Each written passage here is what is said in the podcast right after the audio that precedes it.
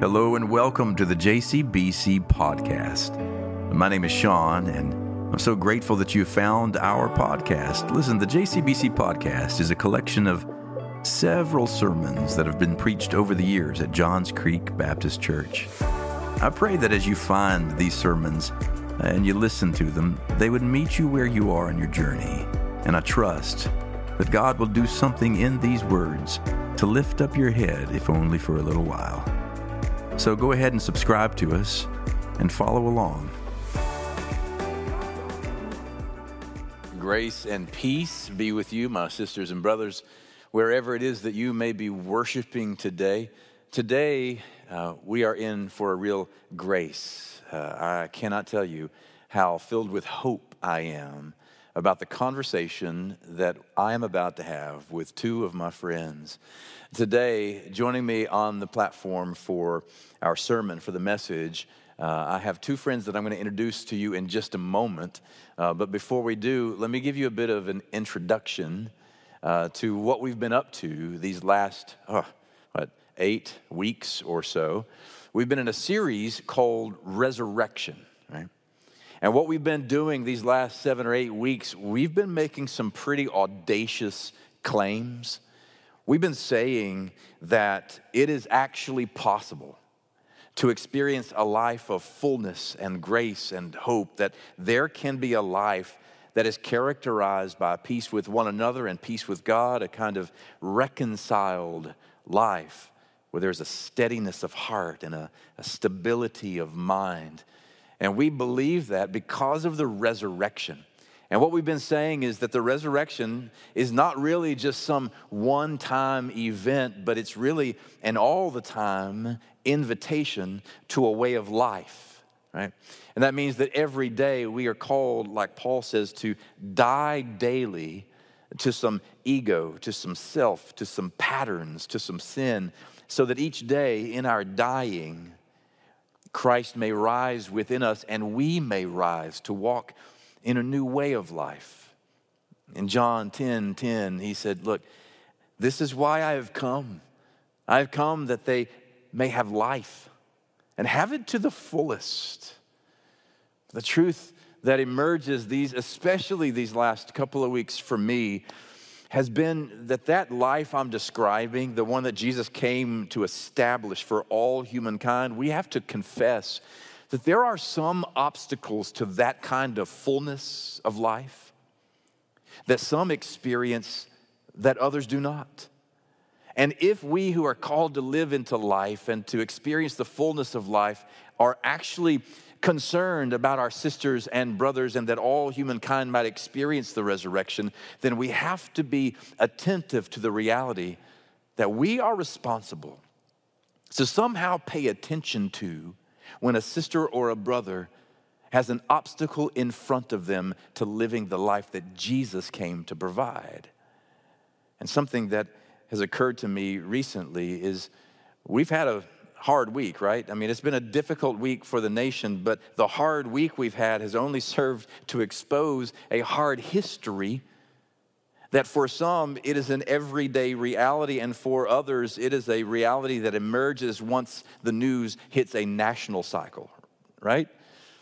And so you know that these last couple of weeks we've been talking, and I've been sharing from my heart with you about these patterns that seem to emerge when something big happens that makes national news. Here's the predictable pattern that we experience some crime, some, some act of violence or murder happens, and, and we rage at that moment, and we rage at the injustice of it. In this case, the death, the murder of George Floyd at the hands of four uh, cops who more than behaved badly, broke the law and violated the human dignity of a man and took his life. But here's what we do we, we then center our rage on the action, all of us who have a heart. But then what happens in peaceful protests begin to emerge. And in the context of peaceful protests, there may be acts of violence and rioting and looting that emerges. And now, for good reason, we turn our energy against the riots and against the violence. And we rage against the violence because that serves no conciliatory end, right? But what I've been trying to say as your pastor, trying to shepherd our collective consciousness, is that we need to serve and reserve the main energy of our rage for the thing that actually caused the reaction.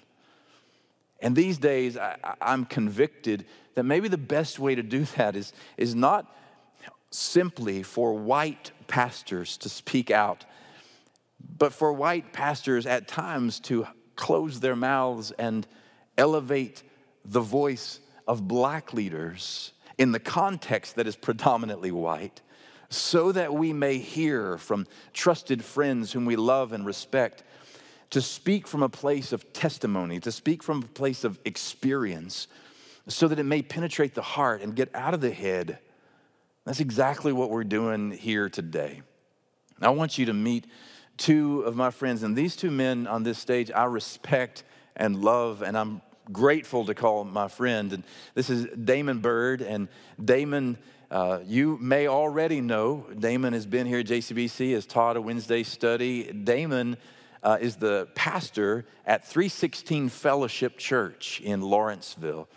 Uh, but also, he's the husband of Rhonda Bird, whom we all love and adore. She's my executive assistant and keeps me between the yellow lines, Damon. Uh, so we're going to hear from Damon in just a moment. I'm grateful that you're here.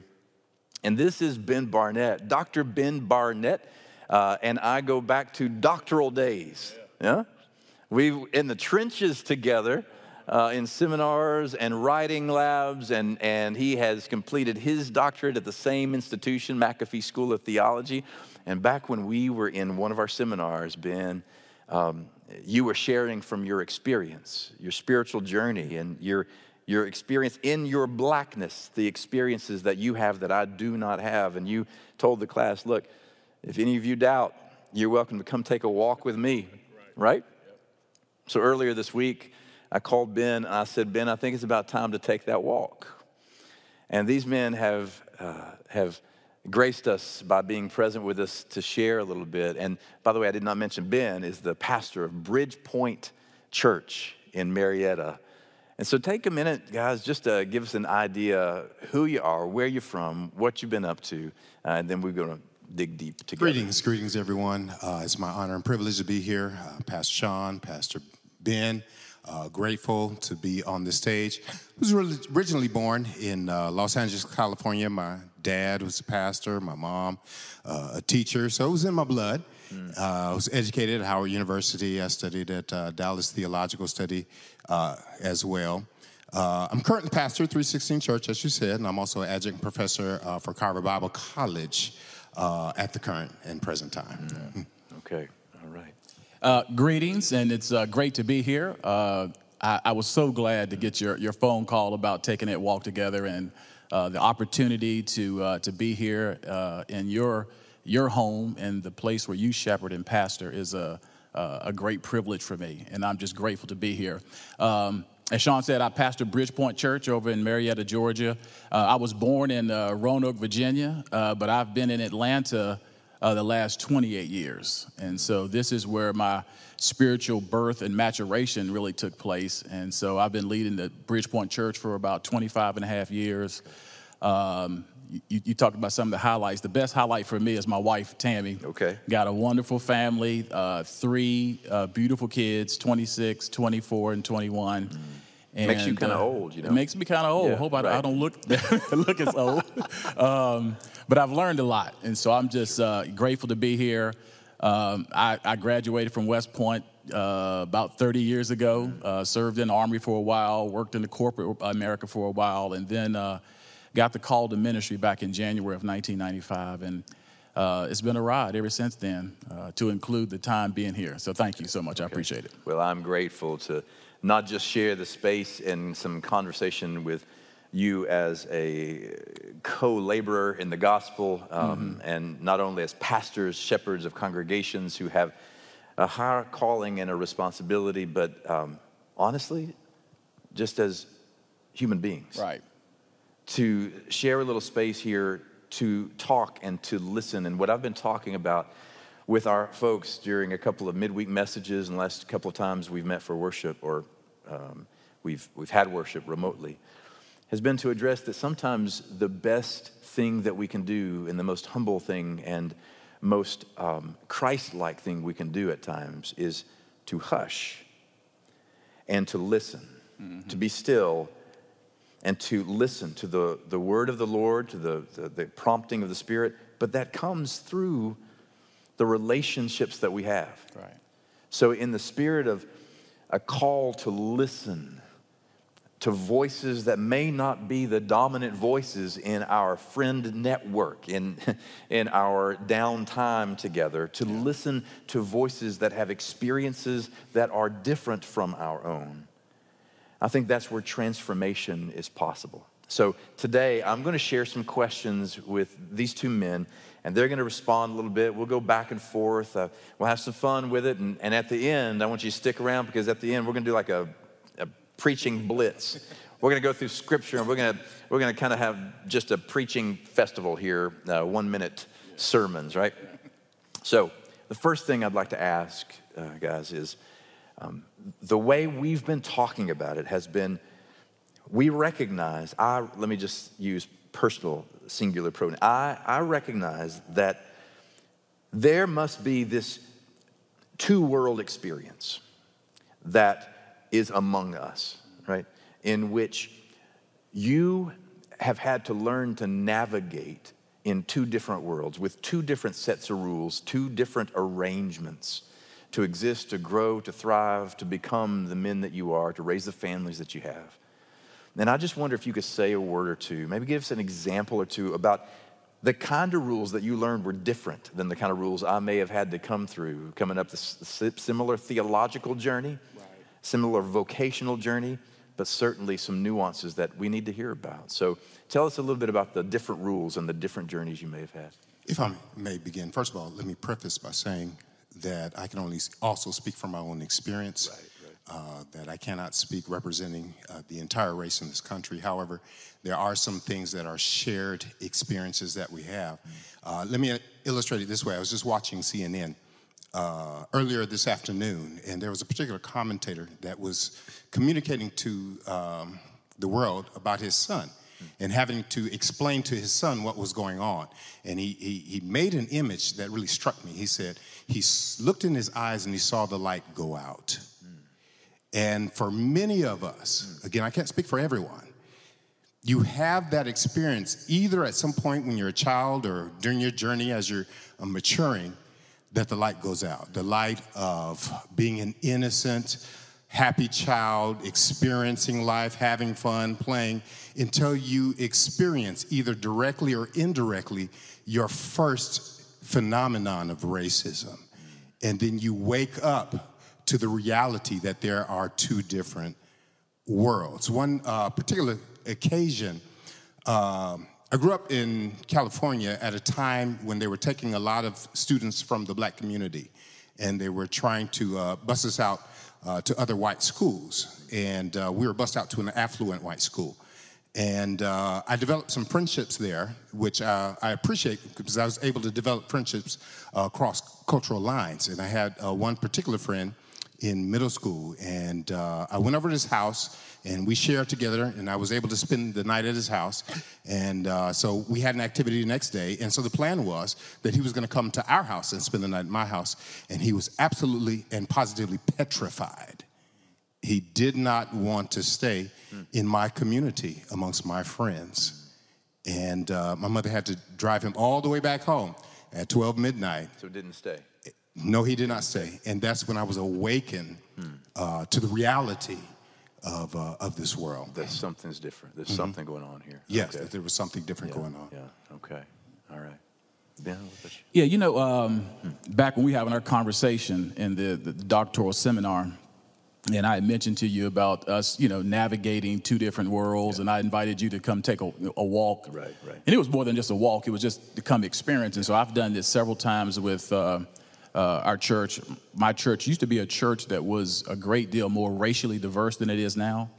And so I would uh, quite often take some of my white members out with me and just say, just walk with me, just mm. go in the restaurant with me, go watch as I walk through the department store. You know, I'm a mm. large black guy, mm-hmm. six foot, mm. 200 some pounds, and uh, and radiantly charming, right. and devastatingly handsome. Well, I appreciate right. that. Yeah, come on.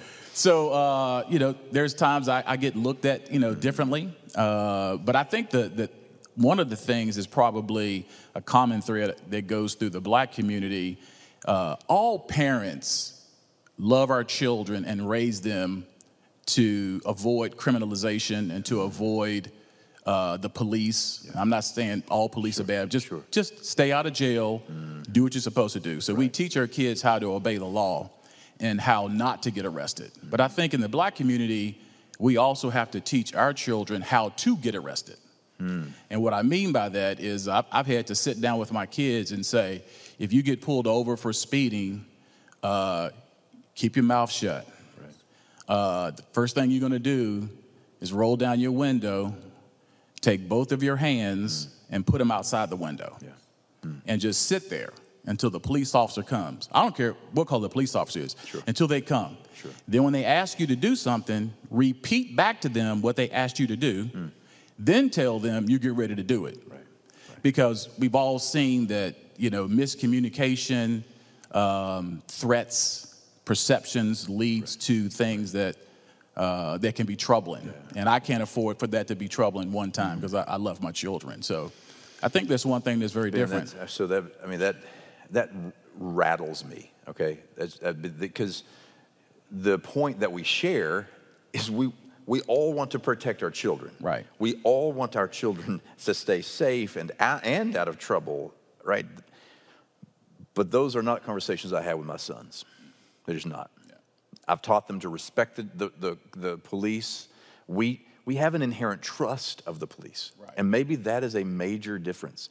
So, that, in fact, even this week, I, I, we have some law enforcement officers in our church who I absolutely adore. Right. And I think that they serve and they protect and they have integrity and they, they have the best uh, interest of the community in mind. I know their hearts. I even talked to the police chief. The police chief of Johns Creek goes to our, our church, and I talked to him this week, and, and I said, "Look, I'm thinking about you, uh, uh and how are you doing? What's going on?" And he's telling me about the protests where he's kneeling down praying with.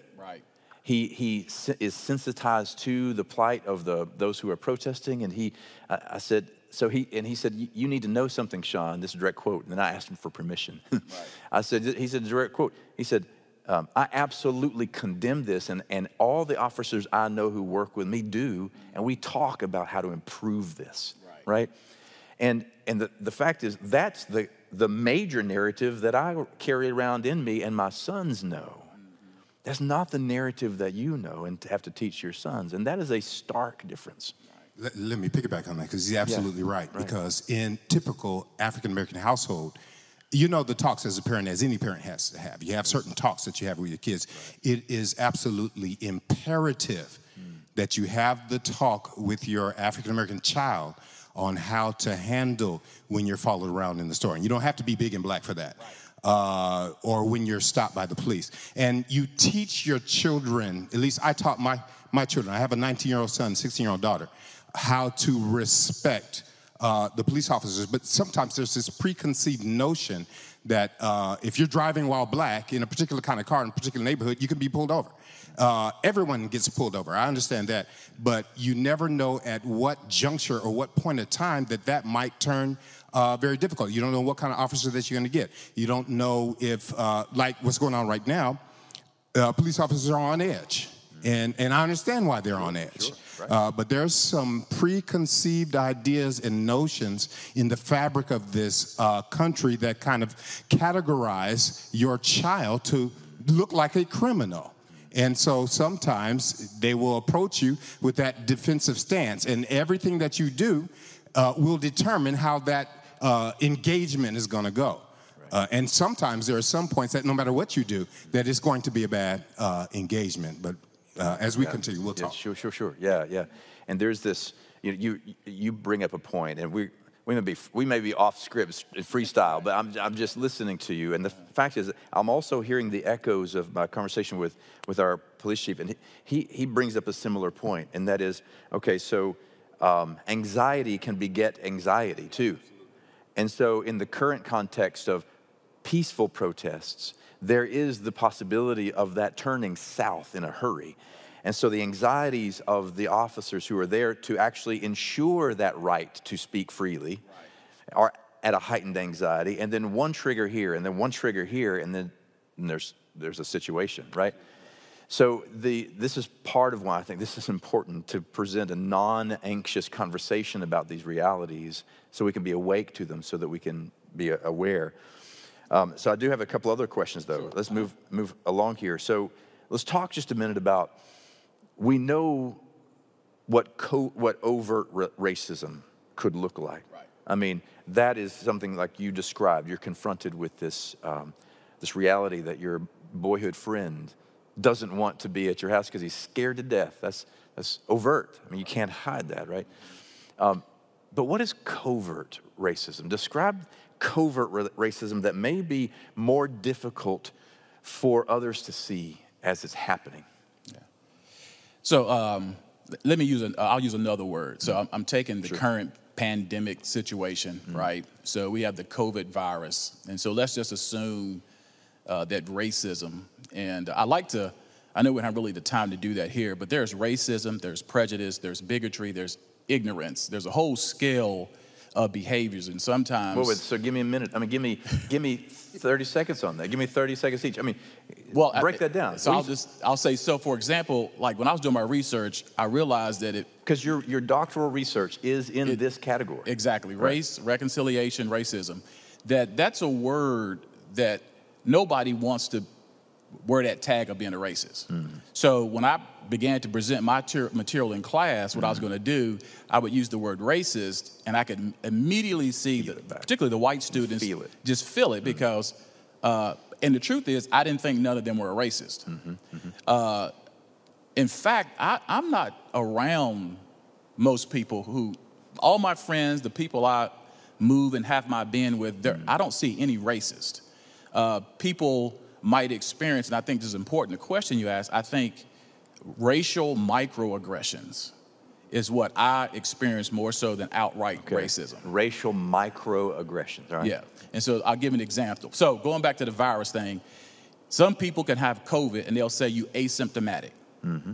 which means you have the virus, you just don't have, have any symptoms. You have any yeah, symptoms. Right, right. So uh, you can actually have been exposed to racism, whether that comes from the uh, nuclear family, uh, that, that origin of birth narrative, mm-hmm. uh, where you grew up, demographics, ge- geographics, all those different things. Mm-hmm. So they can, you can be exposed to racism and actually carry around in you hmm. some racist thoughts or reflections. Mm. Some unexamined assumptions. Exactly. Right? Right. That may be, because I'm glad to hear you say that. You're right. in a classroom with white folk and you realize they're not, ra- I don't think they're racist. No. But there is like a viral presence right. that can be in us two or three layers beneath our consciousness. Exactly. And a, an unexamined assumption about the stacking of people's value and worth. Right. Okay. I'll give you a perfect example. Yeah. I won't say the conference, but there was a large conference that was here in Atlanta. Okay and uh, I was invited. I never really go to. I hadn't really. It's not really my fellowship, whatever uh, churches that we associate with. But I had a friend that went who worked for them and gave me and said, if you go, I will get you a VIP pass. Mm. So my wife and I go. and We're both interested. I had to go to one entrance to get the VIP pass. My wife had to go to another entrance. So I get in first. Mm. I get my goodie bag and all that stuff, and I'm all standing the there. Got swag. my name tag yep. on. The top right. it says VIP. Mm. So I'm standing there in the lobby. I will just say that in the lobby at this conference, it was predominantly white. Okay. There was only a few minorities, non-blacks that were there. Mm-hmm. I was one of them sitting in the lobby. This is a racial microaggression. People would come up to me while I'm standing there and go, "Excuse me, where's the restroom?" Mm. Mm. Somebody said, uh, "Can you go over and get that trash up?" No kidding. Okay. And microaggression. So I, on the on the radar screen, they don't. They're not thinking. Right. And that's the problem. They're not thinking. Yeah. And you even have a banner that says VIP. Right. They didn't see if, it. As if we need a sign. Right. But and so they're called microaggressions because they're little bitty slights. Yeah. And so hmm. racist thought would, you know, be some extreme group that does something that's really overt. It's people that don't know that do and say things that are really small, but it's like getting cut with a razor.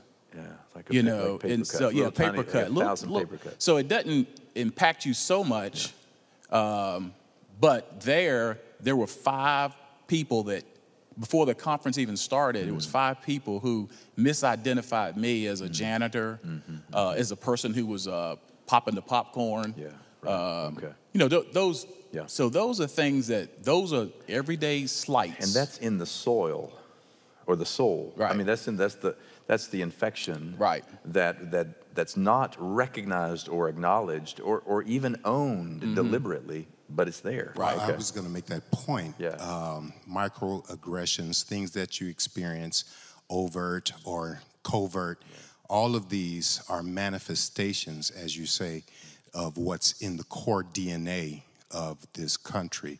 Now, uh, you grow up black, uh, the dualism that you have to grow up with is I love my country, but I know my country's history.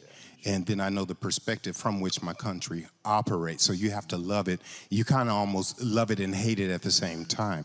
And so there, there is a there's a, a psychosis in its ontogeny, in, in its very beginning, that uh, manifests itself in these all of these events and things like that. And so it becomes psychological. And like you said, it's underneath layers, and it affects everybody. Which is why you can have someone who authentically is not racist and contribute to this atmosphere of racism. You can um, uh, find somebody who's African American and also contribute to this idea of racism, either in terms of how they interact with other people or in terms of your own self insecurity that you have to constantly fight uh, time and time and through situations. And uh, in, in your attempts to make achievements and accomplishments uh, in this world. And you have to, the higher you go, you know, you're, on, you're the only black one in the class, and then everyone is looking at you differently. Um, I probably shouldn't say this. Can, can, can, I, can I confess my sin? yes, come on. How long has it been since your last Now, confession, now, I, David? I used to Come be a lot more radical, and, and Jesus has, has, has blessed my heart. but uh, when I was a student uh, in, in seminary, we used to go to the library, and I won't mention, it wasn't at the school that I attended, it went to another school. And uh, a group of friends and I, we used to gather around, we used to play the Move the White People Around the Room game. Oh my God. Talking about microaggressions. And Hey, so wait, we wait, find wait, a table. You got to explain the rules Of this okay. To move the white I- I'm sorry, because I don't need to be saying this, but because it's so bad. It is so bad. tell me about No, but uh, we w- we would sit at a table with some other students and see how long it would take them to get up and move Oh, okay. and go somewhere else. Okay. Yeah. And uh, just as evidence, and forgive me for that.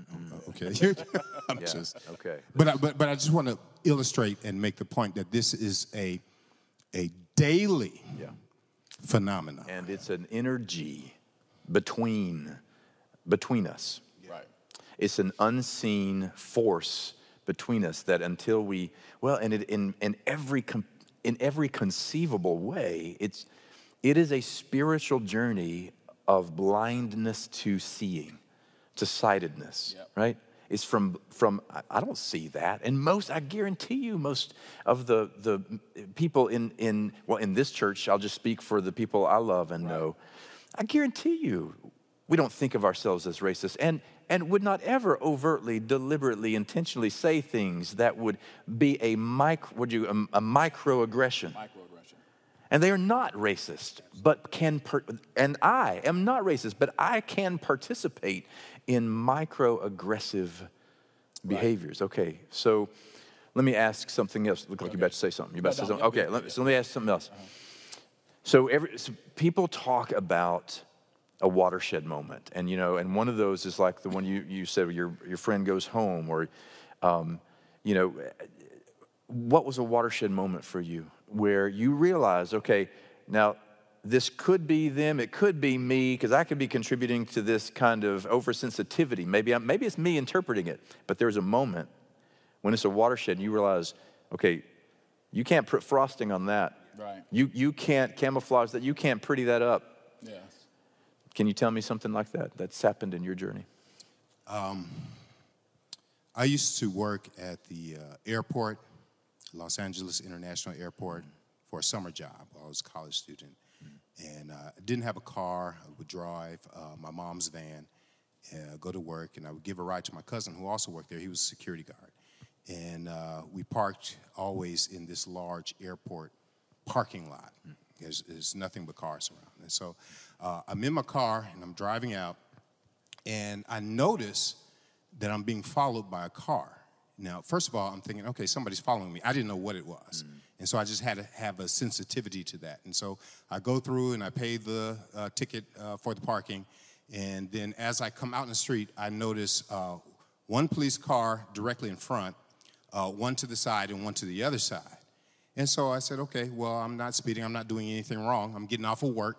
And so I pulled my car into the street, and immediately they just kind of zoomed in and started screaming at me over the, uh, the speaker. And you know, like you're saying, put your hands outside of the car, do, do all this. And, you know, in, in, in that moment, you almost forget your training because you're afraid, what in the world is going on here? And so uh, they, they rush up to the car, they open um, the passenger side, and they take my cousin, who had a security guard uniform on, and they slam him to the ground. Literally slam him to the ground. Uh, and then uh, they tell me to get out. I get out, and I'm staring at the wrong end of police guns aimed at my chest and my hands are in the air. And they say, Get down on the ground, spread out. Now, here I am, I'm spreading out in the middle of the street with all of these guns pointed at me. And it's always the same thing every time I get stopped. This was a watershed time, but it was there's a robbery in the neighborhood and you fit the description. That's all it is. And, so, and then they came to take information and had the unmitigated gall, the asinine audacity to ask me what my street name was. What your street name was. And I said, you know, I wanted to say, what gives you the idea that I have a street name? But I was so afraid I couldn't say a, say a word. And the, the killing thing of all of this, I went home and I was frustrated. And my older brother, I told my older brother about it. He says, Don't worry about it. It happens to me all the time. That was a watershed. That's watershed. That's watershed. Mm-hmm. Thank you, Damon. Yeah, I'll, I'll, share mine as well. And what I'm going to do is share a, a, few, a thread, but I'm going to work backwards. Okay. So uh, that same thing happened to me my senior year in college at West Point. I was uh, three weeks from graduating and being commissioned an officer in the Army. At West Point Military Academy. Exactly. Your third year. Right. And I was with three, I played football at Army. It was three other football uh, players. We went to a sports bar to watch uh, the games that day. We walked out. Police showed up, did exactly what Damon just said, exactly word for word, on the ground, face, whatever. Uh, and they said that they got word there was four guys there, and my friend had a BMW that he paid cash for, and they thought it was stolen. So that's one. The first time anybody has ever used the N word to me was in a group Bible study my freshman year at West Point. Uh, in the group, called, said that to me in a study group. That was my freshman year. Uh, so, what possible context could there have remotely been for in the midst of a Bible study that for that to emerge? Can you say more about that? What? You know, um, no, I don't know other than the fact that you know this person uh, grew up in an area where, where they apparently that was okay. Okay. And so, okay. right. go ahead. Uh, Keep you know, your thread. Your thread. Sorry. Yeah, thread. So, I, so I'm gonna go all the way back. So there's been a lot of other things. Like I write them down. I share these stories because the stories are very powerful. Right. But the watershed moment for me, uh, believe it or not, was when I was four years old. Uh, really too young to know anything, but there was uh, I was imprinted with with this thought. So I don't share this a lot because it's it's a, a, very, it's a big watershed moment. It's very emotional. My mom, 26 years old, my dad's 27 year old. They met in college. They had been married. They had me. I was four. My brother was three. It was a Sunday afternoon. My mom went to church for a women's program in the afternoon. She didn't come back home. I remember sitting in the living room with my father and brother playing Cowboys and Indians. The door opened up. It was two police, and they informed my dad that my mom was killed in a car accident my dad immediately walked into his bedroom and we just sat there in their living room with the police for I don't know how long. And then my dad had to come and explain to us uh, that our mother had died. He was very, I had never seen my dad cry. I had never seen him that emotional. uh, and he was trying to explain to us, and we kept, as little boys, would go, Will she be home later? For a week, we would say, She'll be home later, she'll be home later. And of course, she never did. And what happened was my grandmother then later pulled me aside, and this conversation she had, she had repeatedly throughout my life. Uh, because the person who killed her was escaping the police, hit her, killed her, but he got off because he was white and wealthy. So my grandmother came to me and she says, I'm four, five, four kindergarten. Mm-hmm. You have got to be careful of white people mm. And right then, because if they can get away with murder, wow, okay. imagine what else they can do. Hmm. So that becomes a lens for me Through which to elementary, everything. everything. Yeah, so yeah. think so for for white people they either affirmed or denied, you know, that, that litmus. that yeah, Yeah. you know, as I went through life, I would just Right. and I still do unfortunately. Sure, sure. So, thank you for sharing that. That's not easy. These many years later, right? Yeah, I'm yeah. certain. So, Yeah. so here's the thing. I, I craft all these questions because of my curiosities of what I'm missing in my own blindedness, in my own spiritual journey to see, to see. Um, but there may be questions that I did not ask that I need to be asking.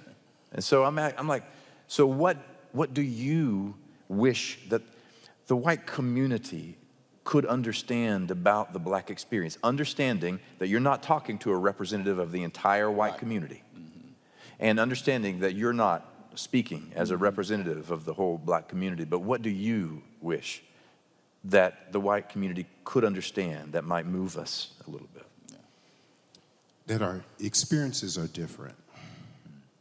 And there's this fallacy contemporarily that we all stand on level ground, and we don't. That we all start from an even place.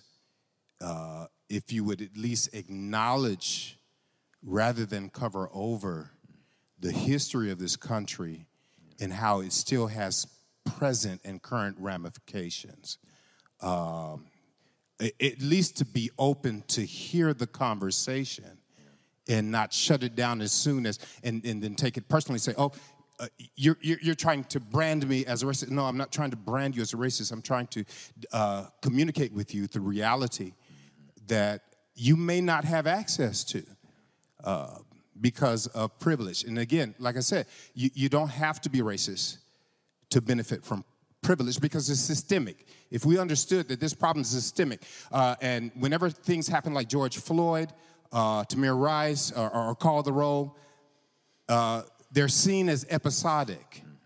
And we, we, we get all in a huff, and then when the news cycle is done, uh, then we go back to our individual and our personal lives. Uh, and we in, insulate ourselves. But, but if we understood that this is systemic, that arresting, as they should have, arresting those police officers does not solve the problem. And uh, I wish we could look at it from face value. Uh, But let me interrupt you for Sure. a minute because you're, you're telling the truth here. And the, the, but another truth is this there are words that are conversation stoppers for a good number of the white community. Okay? I mean, let's just say that. Right. When, when you use the word privilege, Right. I know what people who I love and serve and care for are hearing. Mm. And I know what they're saying in their mind. Hang on. Seriously? Right. Privilege because I was poor. Right. I was poor growing up, they're saying. And like, I had to work for everything that I've got. So don't tell me that I'm privileged. Tell me, I worked for everything that I've got, right? And they are telling the truth from their, from their experience. And you started this by saying, I wish we knew that we have different experiences. Because their experience is, I've worked for everything I've got. Right. So, what do you mean? And you know where I am on this. So, I'm asking you to help me divide the word of truth here. There- What do you mean by that? There's something in the Constitution that's called unalienable rights. And uh, this is what is promised by the Constitution of this country. And according to the Constitution of the country, that this has been given to me not by the Constitution, but by, God. God. That's right. But by God. And so, you know, you want to take the word privilege out, you, you can. Just grant me the freedoms that have been proposed by this country. And if you look at every era, there is some part of that that has been either limited or denied. Uh, um, uh, I don't fault anybody for working hard and, and doing all that and coming through poverty, uh, but you didn't have to do it and face racism at the same time. You didn't have to face redlining at the same time. You did not have to face housing discrimination at the same time. And, and, and to make accomplishments, you have to be history making in your accomplishments. Can we can we unpack? I don't want to interrupt Sure, your flow, sure. but you're using words that are important words. Okay. And I want us to talk for just a minute about redlining. I want us. I mean, I to talk about No, that. no, go ahead. Because the the for me a few years ago, this is where the the word privilege changed for me. Be, where it be, I began to understand you cannot get wealth generationally wealthy in this country. You, we have the greatest economy in the history of humankind. It's built upon a few significant principles that get that wealth built. But you cannot become generationally wealthy where, where you know, one generation may not go to school, but the next generation does, but they got to pay for it. And the next generation gets to go, but maybe they don't have to pay for it. That generational change, the moving of the needle, you don't get that without either property or education and no, ac- no limited access, I mean, li- and unlimited access to those things. And the conversation about redlining began to open up for me that there were deliberate times at the early part of last century where city fathers would gather. I was about to say city fathers and mothers, but at the time it was city fathers, right? Let's just be honest. Would, would be in conversation with bank leaders to say, in our city, which, which parts of the city have the highest value? And what that really is translated to mean is where do these folks live and where do the other folks live? And we will, we will give low interest loans to these families who live in this area and literally on a map would draw a red line around this area so as to deny the low interest loans to anyone coming from this property area because the legitimacy of that is well it's not a good investment i mean the, the- you know they're, they're you know we're we're looking and surveying and recognizing that's just not and so the legitimacy that gets documented and put into practice is that we grant for here and not for here and in so doing you can purchase and sell and gain equity. And if you can't do that, you can have babies and they can grow up and have babies and they grow up and have babies. And eventually, the ground is not level. Right. Right? That changed the whole conversation for me because it, it made me recognize that there, that there is the possibility that some are not only not now does it mean that there are those who are from that generational line who don't work hard? No. They can work and put into practice the same kind of ethic that those who have not come from that uh, that uh, oppressed or limited or controlled ex- experience have. But yet, if they succeed, they come to a ceiling, right?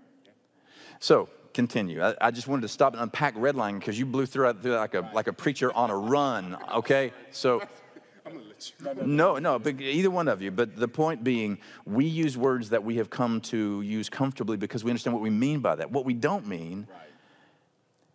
is white people, we want you to feel guilty about this. Right.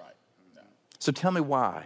Do black, do black people want white people to feel guilty about what No. they have and what you don't have? No, and I think you know when I understand that the word white privilege, it that just that's a shutdown for conversation. right. So, uh, and I think so. One thing I would think is this: um, that's not a a label. If like if you're a white person and you hear that, and and you go, you you see it through the lens of well, I grew up poor and I work hard.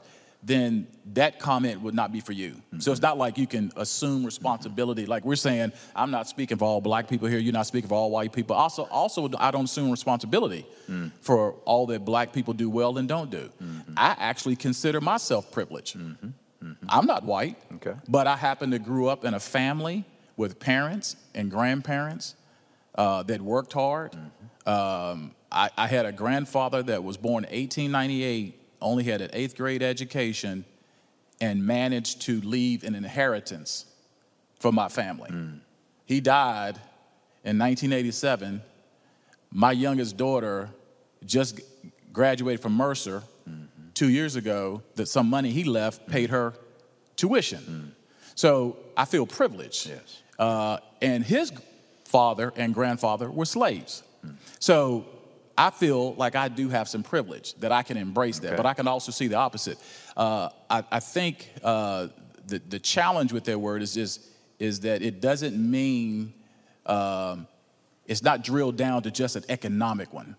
I think that's too small. So Right. if you begin to say, well, I'm poor and I work hard, it's, you know, you could be black or white, simultaneously be poor, and yet and still that white poor person might get a job that that black poor person did not. There was a time hmm. that you could take a, a white person and black person and both of them be poor and one couldn't vote.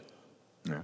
You see what I'm saying? So yeah, yeah. there, So it's beyond economics. beyond- it's but beyond economics, economics. has a, a powerful, Absolutely. a powerful impact on the conversation we're having. Right. So you go, you know, if you do go back to the poverty, to the property conversation, though, Right. and if in most places public education is funded by property taxes, exactly.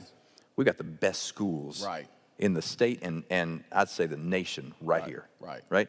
But there are places in our state and around our metro uh, city that they're funded in the same way. Right. And they can't afford the supplies that are in, needed in the classroom. Mm-hmm. The teachers are using their own low income to pay for those supplies. Right. And it's, it's all part of this conversation we're having. So, so if the goal is not to feel guilty about that, what is the goal? I, I would say, I, I'll just tell you another brief story here. We were in class. I don't even know if you remember this. I'm talking about my research. I'm talking about doing race, whatever. The room went quiet. People was presenting what they were thinking about doing research on. So once you decide you're going to spend the next three, four years reading books, all in that same topic. So the room went quiet. Uh, Stephanie Patterson in the classroom stood up, and she said, "I see that when Ben presented, the room went quiet." Everybody, some people talked about end of life, some people talked about human sermons, and everybody was engaged. And Ben talked about race, and the room went quiet. Mm-hmm. She said, it went quiet because what you heard him say was that the people in the room were racist. Then she turns to me and said, Ben, is that what you're saying? Mm. And I said, No. She said, I didn't think you were. I don't want to speak for you, but I knew that's not what you're saying. Okay, all right. She says, What I think you're saying is, is, she said, it's not enough to be anti racist, not racist. It's not enough to be that way.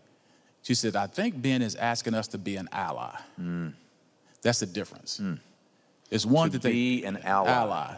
to not be not racist, Right, but to be more than that, right. to be to be an ally. What is an ally? What you What's see that- a lot of, that? yeah. like, think about some of the, the, the riots and stuff we mm-hmm. see mm-hmm. protesting that's Yeah. going on right mm-hmm. now. Yeah. Uh, you turn on the TV, I, I look, I might would expect in the past to see uh, a bunch of black people, There's a lot of white people. a lot of That's white right. people That's right. that are down and there. And so part of what we, we're talking about with my sons, Right. in our conversation at our home, what we're talking about is um, let's not deny privilege. Call it what you want to. Call it privilege. Call it grace. Call it blessing. Call it wh- whatever you want to call it. We have, we have a step ahead that of beyond other people in the world.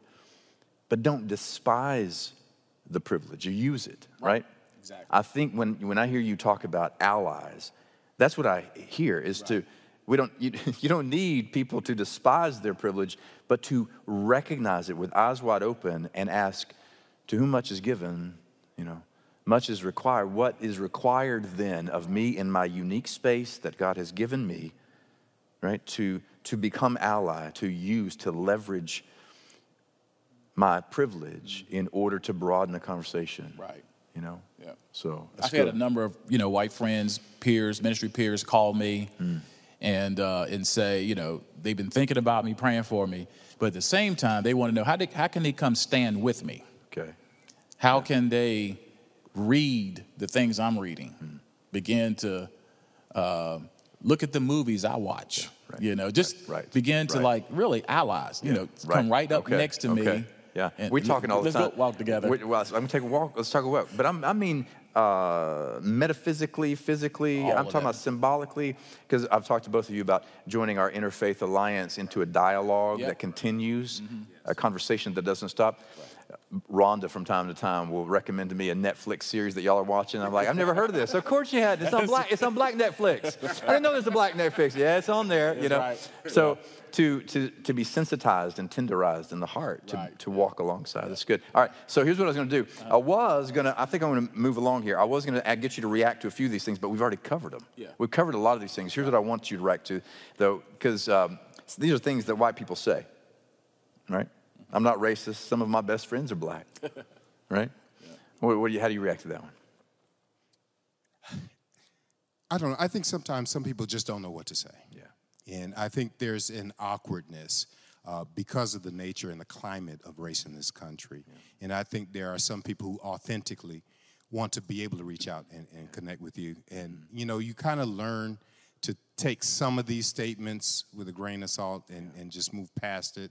Uh, but there's always this sense of, I have to have at least one black person in office or one black friend, and this is my mascot. And so this is validation that I am not a racist. Tokenism. Yeah, Exactly. And, and I think that's kind of what I think of is uh, tokenism when that statement is made. I don't know about how Yeah. Yeah, I, I, I, the example I just used Yeah, about right. being an ally, Right, you know, an ally, it's yeah. like I, I'm not around anybody really that I, I think is a racist, Mm-hmm, and uh, but not many of those anti-racists are, actually my allies, allies. yeah, right, right, right, right. And so that's the thing I think about when I hear that. It's like you know, I want people more allies to move over. Another word that I hear sometimes is, and this one I used to say, is I want to be colorblind. Yeah. I don't see color. But that's A, a lie, right? Right? But it's B, n- not better. Right. I, I don't want to be colorblind, right? Ben, I mean, David, I, I want to see you in all of your humanness, right? I want to see you in all of your blackness, Right. in the strength of your journey that you've made, in the wounds that you are willing to share so that we actually improve our species. Right. So, colorblind, is it anything else you'd add? Yeah, I, I- I mean, it. We can be different. We can disagree. Um, it is not my job uh, to make you curve to my differences, but I want you to see them. See yeah. And I want to be able to disagree uh, with you, even though we have uh, different experiences and different cultural experiences. Because uh, a comment like that would, that assumes that there's some kind of standard, and there's always some type of comment or concept in this culture that there's a standard. And that you don't measure up to that standard or who you are is not that. And so let, let me create color blindness, uh, which is a denial of who I am. And It's like you don't have to accept me, but uh, uh, see my color, but don't dehumanize my color. Yes. Is is the idea? Right, right, right. Okay, that's good. That's good. If you if you think about it, um, would you know color blindness in the context of that question is talking about race, but what about like if you were really colorblind? Like, does hmm. somebody want to be that? Hmm. Like you know, just like That's good. Yeah, just- that's right. Nobody. I think there are glasses you can buy now. Right. To make me see You wanna see all the the color. hues. Right. All the hues that God Nobody had. wants to be colorblind. God colorblind. thought all these hues were a good idea. Exactly. Why would you want to? God, we ought to stop right now. Yeah. Just eat some bread, drink, some, but we're not going to because I want- I want to move this somewhere else. Okay. Beauty of diversity. It is. It is the image of God. Yeah. Is the image of God. Yeah. All right, so on our way there, now let's talk preaching a little Okay. bit. Let's talk preaching. We're preachers. Preachers, yeah. We are, are stewards of the word. And we're going to have a little, little preach off, not a preach off, really, Mm-hmm. not a preach off. Uh, I think I'd be preached off this stage. but I want to have just a little, a blitz, little one minute sermons, because here's what I'm thinking. The first thing I'm thinking, I'll get us warmed up, guys, is this. This conversation fits so perfectly in our conversation about resurrection because what we've been saying is resurrection is not a one-time event but an all-the-time invitation to a way of life which means which means that there is required of me a daily dying what must die in me? What patterns, what lenses must be removed? What filters must be taken off that I might see and hear the kingdom emerging around me and to see the image of God that is around me constantly, right? So, what must I die to so that the Christ can, can raise me to new life? And as I think about that, the scriptures are crammed with example after example of a call to something better than what we're talking about. Because we have hopes in our leaders and we put hopes in legislation, and all of that is necessary and right and good. because sometimes justice requires uh, torquing the system and, and changing it so that the, the systems that are in place move toward justice and correct some things that have been out of, out of sync.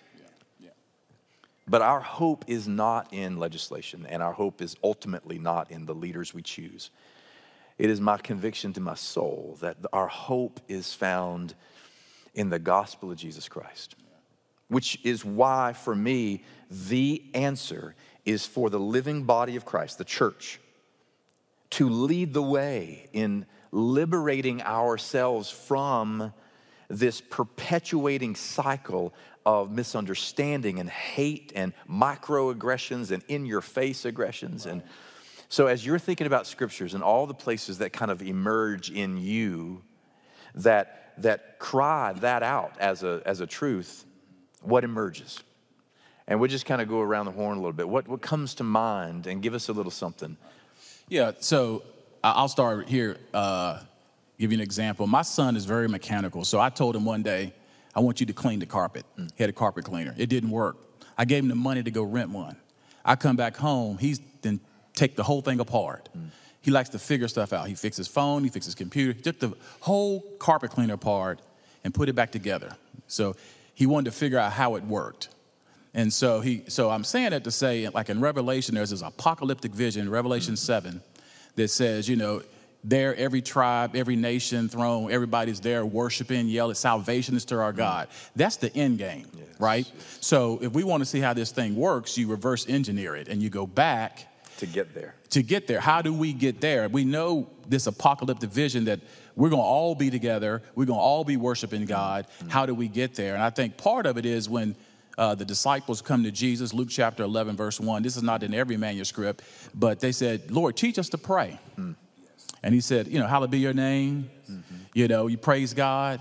May your kingdom come on what? On earth, earth as it is in as. It is in heaven. Right here. Right. On earth as it is. So we start with as it is in heaven. Yeah. And so backward from there. Exactly. So our yeah. goal is yeah. to bring heaven to earth and to get there. In every encounter. In every encounter in we every, do. Yes. How Good. do we do that? All right. I, I love that passage because, uh, and, and you're right. And, and, and when you look at those, those are actually uh, injunctives and not descriptives. Right. He says, Let your name be sanctified. Right. And the implication of the Sermon on the Mount is, Let your name be sanctified through me. Right. In other words, let me make you famous by how I die to myself and do what's at the core of this Christianity. Yeah. And if I'm letting your name be sanctified, then your will will, will be done and your kingdom is coming as we're making our trek yeah. to the uh, Revelation chapter 7. You right. said this is not a preach so I'm going to try not to preach. Come on. but, but, but, but, but the core of this, what brings to my mind is Deuteronomy chapter 6, starting with verse 4. Because at the core of all of our Christianity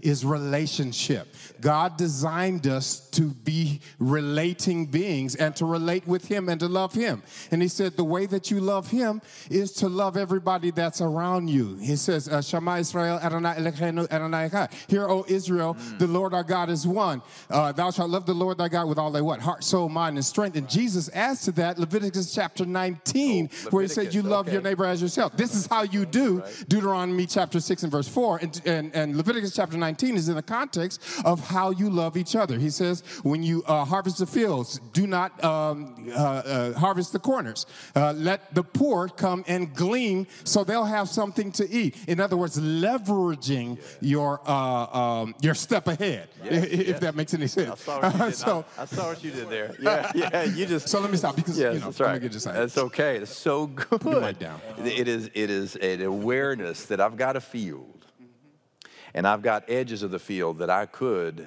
harvest and put up in the in the uh, uh, double deep freezer out in my garage mm-hmm. and store it up for when I get extra hungry. Or wow. I can recognize I've got enough, and I can leave the edges of the field as not suggested but commanded by the liberating God of, of, of the Torah yeah. to care for those who have not. Right. I think about uh, John 17. Yeah. I think about the prayer of Jesus. This is the longest running monologue of Jesus in the entire New Testament. Yeah. It is the longest stretch of Jesus just talking the whole time, and it's in a prayer, and his subject is unity. Yep. His prayer, the prayer, the, the, the prayer that he prays in the garden uh, for his followers is that they would be one. Lord, make them one as you and I are one, as I'm in you and you are in me and I in them, make them and you, and, and make it one so that there is perfect unity. Right.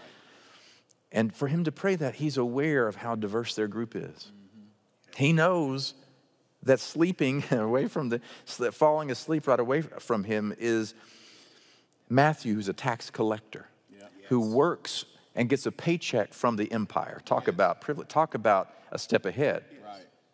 But he knows he's sleeping right next to Simon the Zealot, yes, whose job it is to overthrow his boss, right. the empire. Mm-hmm. And they're eating out of the same bread right. and cup. And he knows there are the sons of thunder who have loud, boisterous presence, right? And he also knows there's John who was so humble he didn't even mention his own name in his own gospel.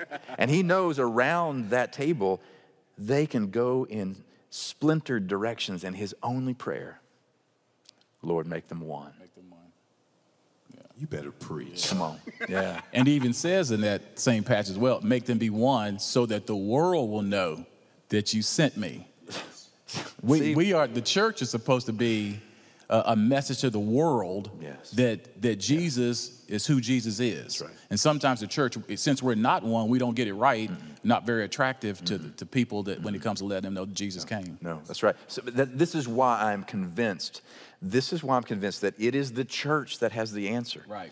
Now, the church has abused its capacity to represent the Father and to represent the Son. And we have actually been the perpetrators throughout our history yeah. of more oppression and less liberation. Right. But at the heart of it is we have the capacity to model for the world what the kingdom is intended to look like right here, not later. And there's this, this Galatians passage where, where Paul is saying, or whoever wrote Galatians, it's disputed, but Paul says, you know, he's aware that there are at least five groups that he knows hate each other. Right. He knows the Greeks don't like the Jews, and he knows the Jews have this thing against anybody who's not Jew, and he knows there are slaves right. who are either indentured service or flat out slaves, and there are freed persons who used to be slaves and now feel some kind of way about the slaves, and the slaves feel some kind of way about those who are no longer slaves, right. and there are women who have no voice whatsoever. And so he says, in the spirit of that diversity and animosity and misunderstanding, he says, There's now, therefore, no longer any Greek or Jew, no slave, no free, no male, no female, for all are in Christ. Right. Yeah. Christ Jesus. Yeah, beautiful testimony. Yeah. You know, um, something that is uh, really, I had to go, there's times you preach for the people you got to preach to, and then there's times you got to go to the Word for yourself. For you. mm. And so, uh, so what really has been hanging out with me for I haven't even preached it. I've just been reading it every day. In Ephesians six, Paul talks about this spiritual war. Be strong in the Lord and His mighty power. Put on the full armor of God so you could take your stand. And and so, I guess part of my military likes the the soldier part of that sure, as well. Sure. Uh, but in that, he says that our battle is not against flesh and blood. And I got to pause because uh, I look at TV and I go, tell that to Ahmaud Arbery's mother. That our battle's not flesh and blood when there's a father and son in the back of a pickup truck with a weapon yeah. chasing him. Sure. Yeah. Uh, tell George Floyd mm-hmm. and his family that it's not flesh and blood yeah. when they can see flesh and blood with a knee in the back of mm-hmm. his neck and he dies. So when I read, I go, it, and I think what, as a black person, is like there's flesh and blood, and it ends up a lot of times being black bodies. Mm. That's, that's flesh and blood. And he says, not of flesh and blood. He says, and then he goes on, he says, but the powers, the rulers, authorities yes. in this dark world, and spiritual evil in the heavenly realms. So it's a war on two fronts. It's physical, spiritual, it's temporal, it's eternal. And so he also says the weapons we fight with are not the weapons of this world, right? The weapons we fight with have what? Divine power to demolish strongholds. And I believe in America, our problem with race, which has been called some of the original sin, is a stronghold. And, and there's weapons that we have to use for rulers, powers, and authorities. It's called voting, mm. it's called protesting. Mm-hmm. That's what we do for the dark powers. Mm. But the spiritual part, And this is our responsibility as church leaders. What, So I might have some friends that say, I'm going downtown for the protest today, or I'm going to go round up people to vote. I go, okay, good, because that's the rulers, powers, and authorities in this dark world in which we live, and that's how you handle it. That's the weapons you use. Mm-hmm. But what about us, preachers and pastors, yes. and prayer and fasting and truth telling? The, the, the, courage to have this conversation right here, I, I'm glad you're doing it, is that this is a weapon against the spiritual forces in the heavenly realm. So we, we got a battle on two fronts, and I just think we have not been able to figure out what weapons work and, and, yeah. and which ones don't, and misusing them when it really should be very yeah, simple. Yeah, we're using the wrong weapons for the wrong battle. Exactly. Yeah, yeah, yeah. yeah. And so the, the weapon of presence, the, yep. the capacity to abide in presence with one another. You know, so the Interfaith Alliance I'm telling y'all about, we, right. we're talking about being present in some of these gatherings out of solidarity with those who come as a non anxious presence in an anxious environment right. for both law enforcement and those who come to protest because they share the same sentiment yep. and are there to, to attend different energies. Right. But our presence as faith leaders is to, well, to incarnate, to make the word become flesh and yeah. dwell, right? So that we recognize and can see it and touch it and feel it. Yeah. All right, so then there's one more I want to get to. Um, and, and otherwise, it's going to be like a five part documentary, right? Which would not be bad. Put it on Netflix. Put it on Netflix. we can put it on Netflix and chill. No, I wouldn't say that. So, we, what we have is in Luke, and well, in part two of Luke, in Acts chapter 9, mm. there's this story. And Saul, who hated the Christians, hated them, and was a, was a professional at persecuting them. He was out doing his thing, and, and Yet he sees Christ on the road and he's blinded by this vision of the risen Christ. Now he's blind and he's, he's taken to a house, and another man, Ananias, right, is, is seeing in a vision that the Lord says to Ananias, I want you to to go to this house where Saul is. He's blind, and I want you to lay your hands on him, and I want you to heal him. And he's a, he, he, he loses it. He says, Lord, you know what this man can do. You know what kind of power this man has. You know what he can do to all of the folks like me, all those who believe in you, and, and I'm, I'm afraid of him. And he hates me. And yet he went. He goes to the house where Saul is blind, and the text literally says, he walks in, and the, and the text says, he walks in, lays his hands upon Saul and says, Brother Saul, the Lord has sent me to restore your sight. And it then it says in the next verse, and suddenly something like scales fall from his eyes.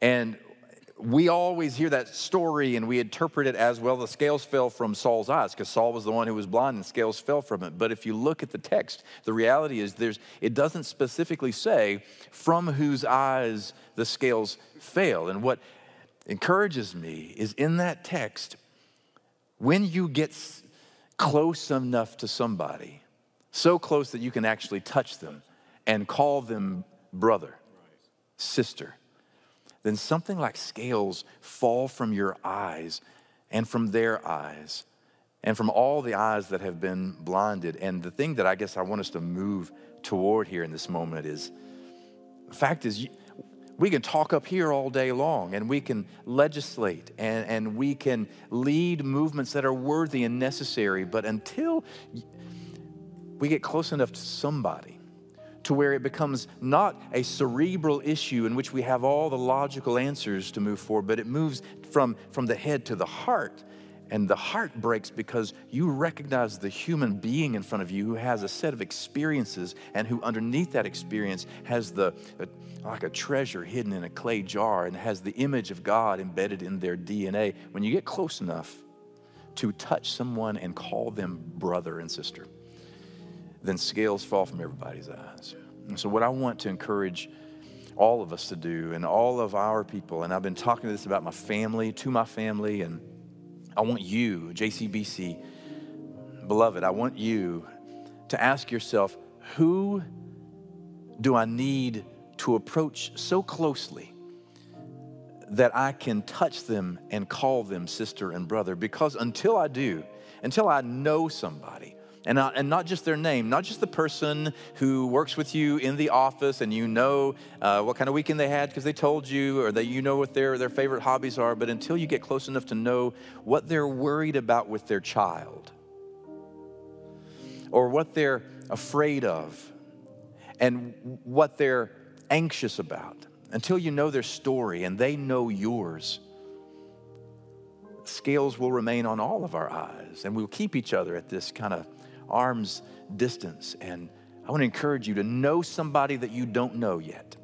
Approach somebody that you've kept at a distance, who does not look like you, who does not have the same terminology that you use to describe your condition in life, and yet enter into a season of listening, humility. And I think this is what Guys, this table is really all about. I do, I really do. Because, so we've been having communion every week, distantly, you know, remotely. And each week I, I, try to help us to focus on the breaking of the bread and the pouring of the cup in a specific way. And I want you to know how I'm thinking about this bread and this cup today. And because our folks at home, they're going to have crackers, they're going to have coffee, they're going to be using something to commune with us. And here's what I'm thinking I am praying for a brokenness of heart for me. Why? Because I want to be sad? No. Why? Because I feel guilty? No. But because Jesus said, until you break, you cannot be whole. Until you lose your life, you cannot find it. Until you fall, you cannot rise. And I'm praying that as I eat this bread and drink the cup, there will be a brokenness in me that allows the stories of other people to seep into my heart, that I may actually be able to love more authentically, right? What are you thinking about as you come to the table? I'm praying, uh, like Paul said in Corinthians, to be an agent of reconciliation. Uh, since he said he has committed to us this ministry of reconciliation. And that if I can be reconciled and bring reconciliation everywhere that I go. That we can create an atmosphere of reconciliation if God would allow me to be a part of that. Yeah, I think I'm praying uh, Ephesians 2. And um, it's one of my favorite passages, but I've been thinking a lot about the responsibility that I believe the church has. And there, I'm glad you've been preaching on the resurrection because it talks about the blood of Jesus there. And it says that his blood brings peace. And it says it removes the dividing wall of hostility and makes the two one. And they become one new human, really, one new mankind. Uh, that is my prayer that somehow Christ can begin to manifest himself uh, in our our non gatherings, large gatherings, but in the small gatherings of people's homes, um, that we can some way uh, bring peace through the blood of Jesus and be one. Then, Lord, that is our prayer. Right now, we pray for this bread.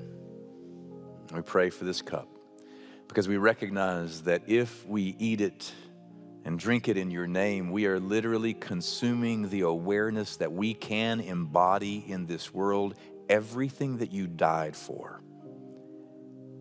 We pray that you would empower us to move our motivations into action, to strengthen our resolve, eating this bread and drinking this cup may firm our courage to hear and to listen in ways that we have not heard or listened before. And may your transformation take place. In Christ's name we pray, amen.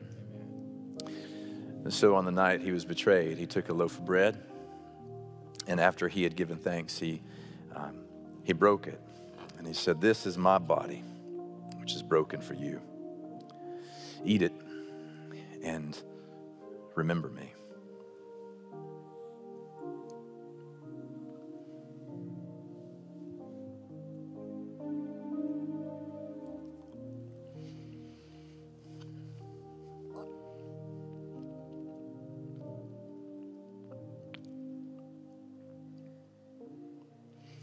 And then they passed a common cup because COVID hadn't come to town. So take a cup here, gentlemen, and remember that Jesus took a cup afterwards in the same way, and he said, This cup is the new covenant in my blood.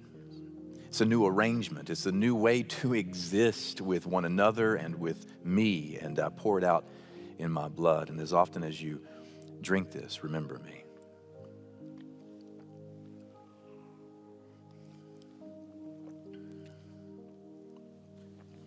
For as often as you eat this bread and drink this cup, you proclaim the Lord's death until he comes. Amen. I can't tell you how grateful I am for you, gentlemen. And I, I bless you and I pray for you. And, and I want to keep on with our walk together. Absolutely. Yeah? All right. So at this time, our prayer for you is that wherever it is that you go from this place, may the Christ go before you to prepare your way. May Christ go behind you on the days that you fear and feel like retreating to encourage you one step further at a time. May Christ go to your right and Christ to your left, abiding closer than even a sister or a brother. May Christ go above you. On the days when dark clouds roll in to remind you there is one above the clouds who at the end of the day has the final word. May Christ go beneath you, girding you with confidence and removing all forms of fear. But mostly, may Christ go in you transforming you from the inside out until your hearts beat in rhythm with His.